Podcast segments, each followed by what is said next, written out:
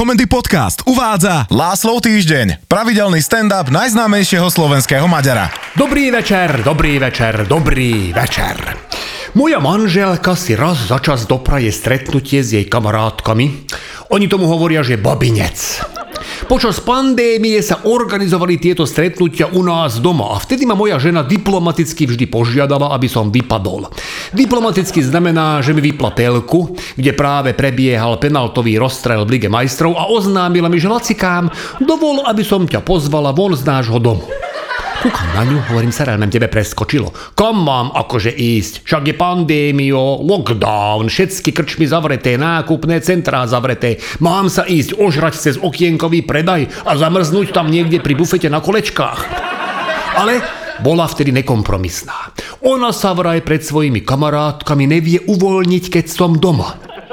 Nechcel som zbytočne hrotiť atmosféru poznámkom, že ona sa nevie doma uvoľniť ani vtedy, keď tu jej kamarátky nejsú, a to hlavne teda v spálni, kde je to jeden veľký krč. A tak som radšej vždy zavrel hubu a išiel som začať obvolávať mojich kamarátov, aby som zistil, že či niekto z nich nemá voľný byt. A tak Počas týchto pandemických babincov som dal dohromady celkom slušný Mariášový klub nešťastníkov, ktorí sme sa stretávali a radi by sme v tom aj pokračovali aj teraz, mimo pandémie, ale keďže sme všetci ženatí, čo ste si asi domysleli už v momente, keď som nás nazval nešťastníkmi, tak je to oveľa náročnejšie. Kým bol pandémio, tak sme vždy skončili u starého mládenca Ferdinanda. Lebo všetky ostatné manželky mojich kamarátov mali buď home office, alebo boli na materskej, alebo boli nezamestnané. Inými slovami boli furt doma. A to zase my chlapi nevieme uvoľniť, ak je pri Mariáši v miestnosti manželka niekoho z partie. Raz sme to skúsili u kamaráta Reného, jeho žena na materskej a to bol najhorší žúr, aký som kedy zažil. Furt tam revalo decko. Reného žena behala okolo nás v zakydanom tričku bez podprsenky, čo teda vôbec nebolo sexy, lebo na tričku bolo jasne vidno, z ktorého prstníka je odtieklo mlieko. René sa ožral, ešte sme ani nestihli rozdať karty na mariáž, a keď dieťa konečne zaspalo, pak Reného žena vyhlásila, že kto prehrá nasledujúcu partiu, ten ju bude musieť pretiahnuť lebo že ona nemala sex, odkedy splodila poho satana, čo je v detskej izbe a že s hentým dementom tak skoro sex mať nebude. Pri slovách s hentým dementom len ukázala na podlahu, kde ležal René. Ja som mal na rukách tromfový durch, tak som vyhlásil, že idem do toho, ale zvyšok odmietol a žúr sa v tej chvíli skončil. Takže, vraciam teraz nazad do súčasnosti. Ildiko mi podáva bundu a otvára dvere. Ako som vychádzal z domu, z ktorého som bol v podstate vyhodený, na záhrade už som postupne stretal členky babinca, ktoré ku nám valili všetko kolegyne Ildiko zo školy. Ako prvá kráčala 55-ročná učiteľka Slovenčiny, vdova Kadlečíková, ktorá na mňa hádzala očami a že Lacko, ty odchádzaš, aká škoda. A kúkala mi pritom ani nechcem povedať, že kam, ale do očí to rozhodne nebolo. Za ňou sa valila učiteľka telocviku Fodrásová. Išlo jej to hore kopcom dosť ťažko, lebo bola na vozíčku.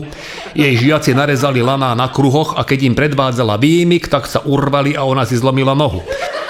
Tá mi vynadala, že čo som to za džentlmena, keď ju nechám pechoriť sa s vozíkom, tak som ju potlačil a pri schodoch mi vynadala druhý raz, že prečo nemáme do domu bezbariérový prístup. Nasratý som ju zobral na ruky a doprepal domov na gauč. Tam mi dala pred Ildikou facku za to, že som ju vychytával za nohy, na čo som ja bránil, že ak mám takoho preniesť na rukách z invalidného vozíka na gauč, tak sa nedá vyhnúť tomu, aby som jej nedotýkal nôh. Ildiko mi pre istotu dala ešte jednu facku za to, že eroticky obťažujem členku babinca, ale tak čo iné som mohol čakať. Babinec má jasné pravidlá. Jedno za všetky, všetky za jednu.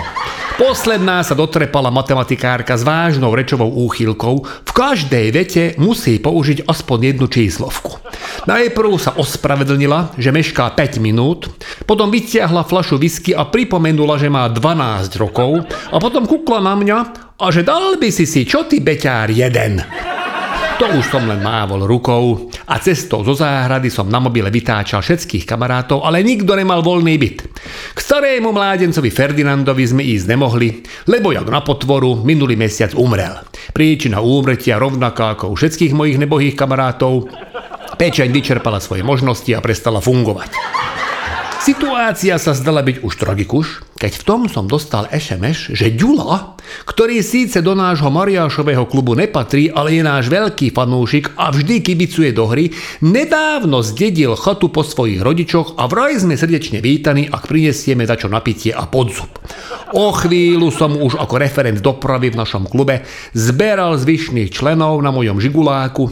Keď pristúpil referent občerstvenia Janči, bolo mi jasné, že môj žigulák bude musieť ostať na chate. Domov pôjdem určite boltom, lebo mal v ruke tri igelitky plné štrnkajúceho proviantu.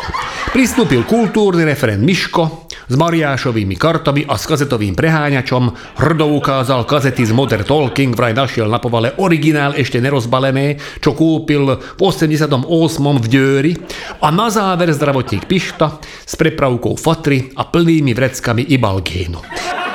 Ten však väčšinou nepoužijeme, lebo pišta má pribalené aj citróny, cukor a kávu, aby nám ráno mohol namixovať jeho mix, ktorý má jednoduchý recept. Na polovicu ošúpaného citrónu nasype cukor a kávu a napchá nám to do papule ešte skorej, ako stihneme povedať, že dobré ráno. Káva nabije baterky. Citrón vyrovná žalúdočné šťavy a cukor dodá energiu a človek má pocit, že včera ani nepil. Len škoda, že tento eufória trvá tak pol hodiny. Dovtedy je nutné sa dostať na domáci toaleta, kde si už telo povie svoje a ako spieva Marika Gombitová zajtrajšok jej vráť, tak tu sa vracia včerajšok. Všetkými priechodnými otvormi u každého v inom pomere. Sme na chate. Je nádherná na samote, vo vzduchu toľko kyslíka, až mi z toho zamotalo hlavu. Stojím na balkóniku, vyhrkne zo mňa, že ale je tu krásne. Dávam si nohu na spodok zábradlia, tak ako som zvyknutý na mojom domácom balkóniku. S tým rozdielom, že náš balkónik nemá drevenú výplň, ktorú som ja týmto pádom na balkóne Ďulovej chaty vykopol. Ten sa chytá za hlavu a začína nariekať, ako keby som mu rozbil Faberžeho vajce Hovorím, Ďula, neblbni, však ja ti vyrežem nové. A on, že to zábradlie vyrezával jeho strýko. Umelecký rezbár, majster umeleckej ľudovej tvorby Imrich Košťúr. Hovorím, dobre, Ďula, však poďme za ním, nech ti vyreže nové, ja to zaplatím. Ale tak som ešte nikdy majstra umeleckej tvorby naživo nevidel, ak neráta moju ženu, ktorá v istom období vyrábala gobelíny a na vernisáži v Šamoríne si jej výtvor kúpil miestny farár, ktorý vraj tak krásne zobrazenú figúru panny Márie s Ježiškom ešte nevidel. Ildiko mala vtedy zmiešané pocity. Na jednej strane ju tešilo, že jej gobelín bude vysieť v Božom chráme, na druhej strane si uvedomovala, že pôvodný zámer bol na gobelíne zobraziť gerlochovský štít. Ďula mi však oznámil, že ak chcem vidieť jeho strýko, umeleckého rezbára Imricha Košťúra, tak na to potrebujem dve veci. Lopatu a povolenie na exhumáciu. Týmto sa však katastrofy na chate zďaleka neskončili. Janči pri pokuse sekať drevo, aby sme si mohli zakúriť v peci, rozsekal starý peň, ktorý, ako sa neskôr zistilo, nebol peň, ale prelomové dielo rezbárskeho majstra Imricha Koštúra s názvom Metamorfózy zeme. Keď sa nám metamorfózami podarilo zakúriť v kuchyni, mal už Ďula 4 promile, Sedel na záhrade, chytal hlavu a dokola sa pýtal neviem koho, asi strýka Koštúra, že čo som komu urobil. V obývačke, kde sme chceli hrať karty, sa nám zakúriť nedarilo. Tak som dostal výborný nápad, aby sme zobrali horúce uhlíky z kuchynskej rozhorúčenej pece a vložili ich do pece obývačkovej, kde sa to už potom tak dobre ako kebyže rozhorí.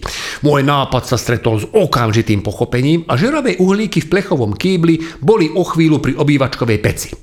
Za tú chvíľu, kým sme z pece vytiahli všetko, čo sme do nej napchali pri neúspešných pokusoch, sa plechový kýbel zohrial natoľko, že vypálil dieru do koberca, na ktorom bol postavený. To sme už Ďulovi radšej nehovorili. Vyniesli sme z obývačky všetok nábytok a otočili sme koberec tak, aby vypálená diera bola pod skriňou diagonálne opačnom rohu. Miško sa pritom popálil o kýbel, ktorý chcel dať na bok a ja som si zarezal do palca, keď som nožíkom zarovnával koberec okolo pece. Krv postriekala vyrezávaný obraz s biblickým námetom a bez toho, aby sme sa pýtali Ďulu, nám bolo jasné, že aj toto bolo asi prelomové dielo majstra Imricha Košťúra a červený prskanec na bledom, nenalakovanom dreve sa vsiakol nenávratne, že sme sa ani nepokúšali ho odstrániť. Biblický výjav dostal zrazu úplne iný význam, nakoľko krvavá škvrna bola na tvári vojaka, ktorý stál s oštepom v ruke pri ukrižovanom Kristovi. A na Kristovi ako na potvoru nebola ani kvapka krvi. Zo zadomania nás vyrušil zvuk hasickej sirény. Poslednom štádiu delíria ich ešte stihol zavolať Ďula, ktorý nám zabudol oznámiť, že v kachliach v obývačke sa nesmie kúriť, lebo je poškodený komín. O 8 večer ma hasiči vyložili doma, keďže Ďulova chata bola neobývateľná. Z nášho domu sa ozýval ženský smiech v nepravidelných intervaloch, pri ktorých nášho psa vždy myklo od laku.